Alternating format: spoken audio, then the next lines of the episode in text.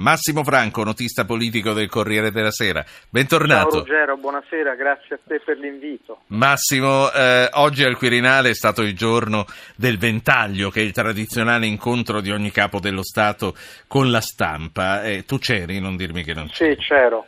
E la situazione internazionale... Eh beh, eh, se non c'è Massimo Franco, senti, la, la, la, situazione internazionale mi sembra di avere capito è stata al centro dell'incontro col presidente Mattarella.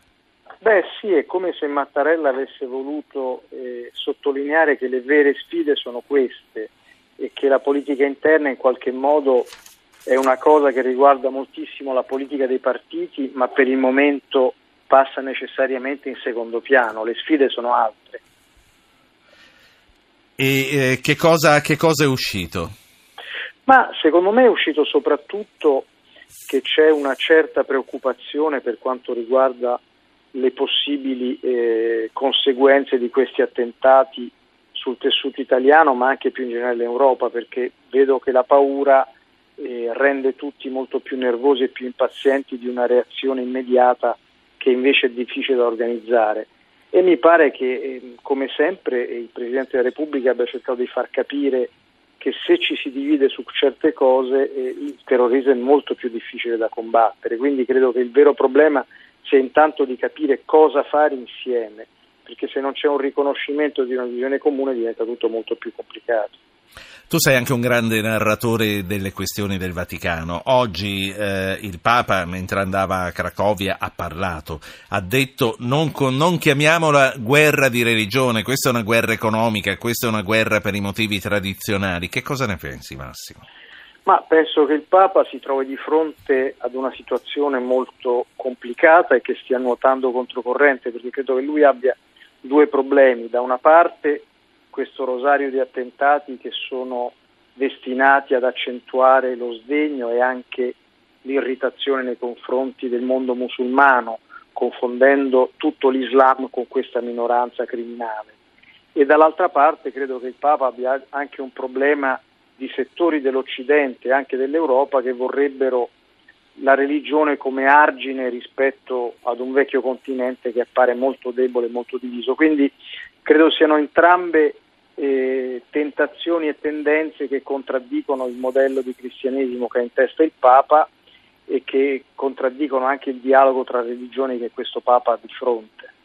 Poco fa mm, questo tema l'abbiamo affrontato anche con il professor Giorello e con Camilletti della Grande Moschea e il tema che ritorna è sempre quello, ma il mondo islamico fa abbastanza per isolare questi personaggi? Si dice chiaramente e giustamente che sono una minimissima parte, però eh, fanno abbastanza per cercare di parlargli, per cercare comunque di isolarli, di denunciarli quando è il caso, secondo te?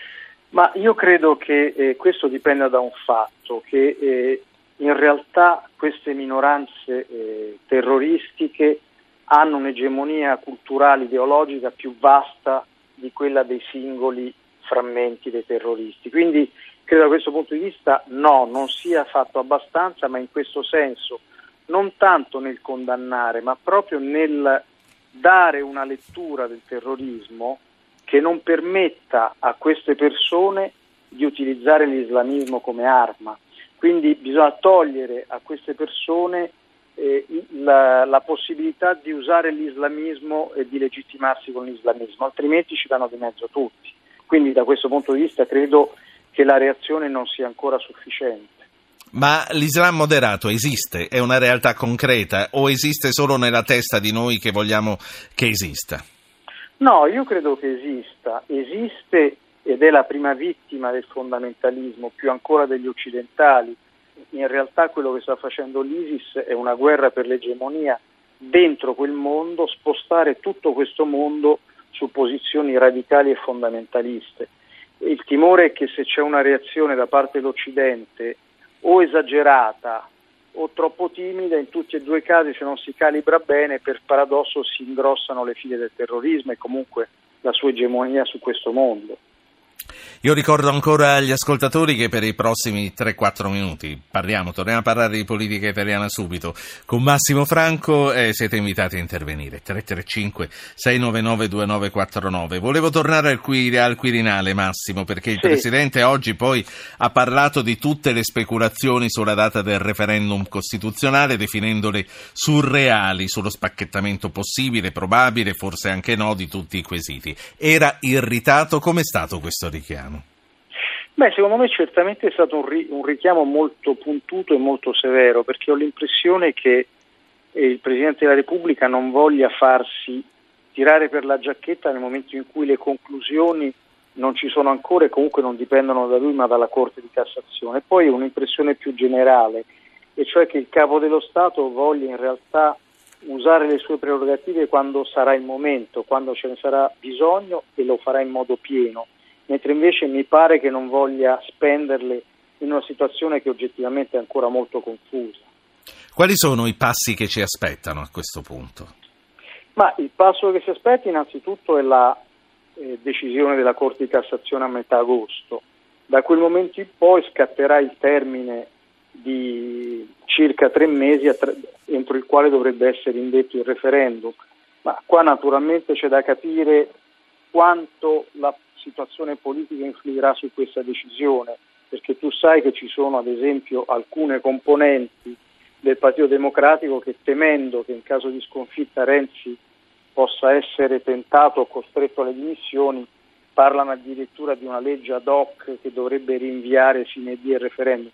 Insomma, la situazione è estremamente ancora complessa, certo. quindi dovremo aspettare almeno settembre per capire meglio. Senti, adesso ci sentiamo i titoli del TG2, poi c'è Michele da Verona, sentiamo che cosa ci deve dire e poi ti saluto e ti lascio scrivere i tuoi pezzi per domani. In diretta i titoli del TG2.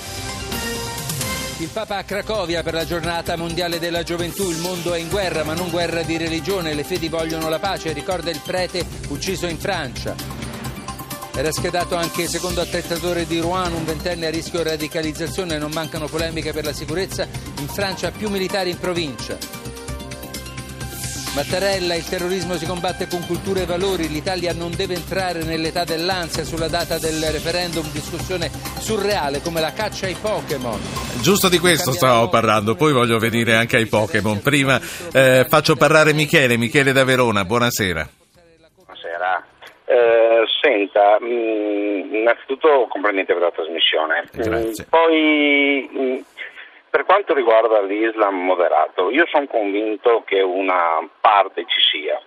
E la cosa che più lascia pensare è, ritornando dietro, indietro ancora al 2001, al attentato della Torre Gemelle, mi ricordo benissimo dei festeggiamenti in Africa e in, uh, in Medio Oriente, festeggiamenti di una parte molto ampia uh, degli arabi sì. e ci, ci, furono anche notizie molto amplificate quella volta, se, se ricorda anche Sicura, quello, però sì, mm, sono quelle notizie che rimangono nella memoria. Certo. Altra, altra cosa, dopo i fatti di Charlie Hebdo, mh, mm, c'è da dire che una presa netta di posizione tutto sommato non c'è mai stata Dunque mm, che ci sia l'Islam moderato sono d'accordo, ma quantificarlo in una larga parte mm, non tanto tutto qua.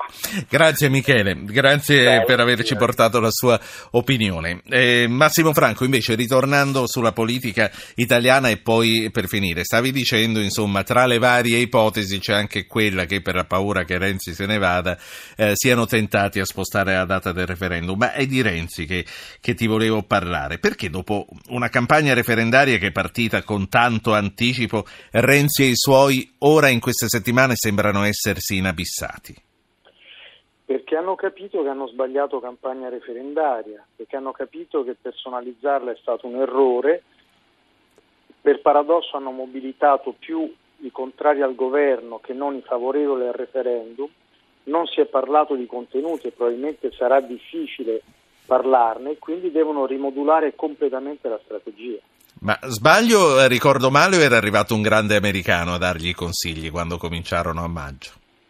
Sì, Jim Messina è un, uno dei maggiori esperti elettorali di Obama, ma sai, il problema è che applicare all'Italia eh, i modelli americani è sempre un po' difficile. Ricordo quando Mario Monti fu assistito dai collaboratori di Obama, da Axelrod, che era un mitico stratega elettorale, eppure poi le cose sono andate come sono andate.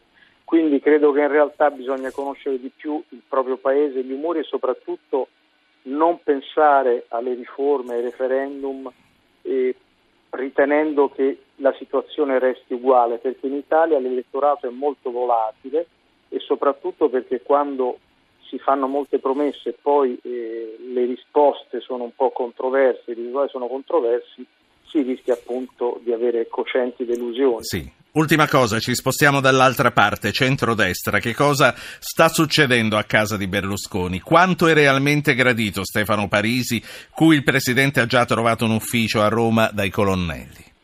Ma credo sia abbastanza gradito a Berlusconi, pochissimo gradito da molti dei colonnelli cosiddetti di Berlusconi, detestato da un personaggio come Salvini, capo della Lega, il quale ritiene che sarebbe la vittoria di un'ipotesi di leadership che la Lega non può condividere. Grazie, grazie a Massimo Franco, editorialista del Corriere della Sera.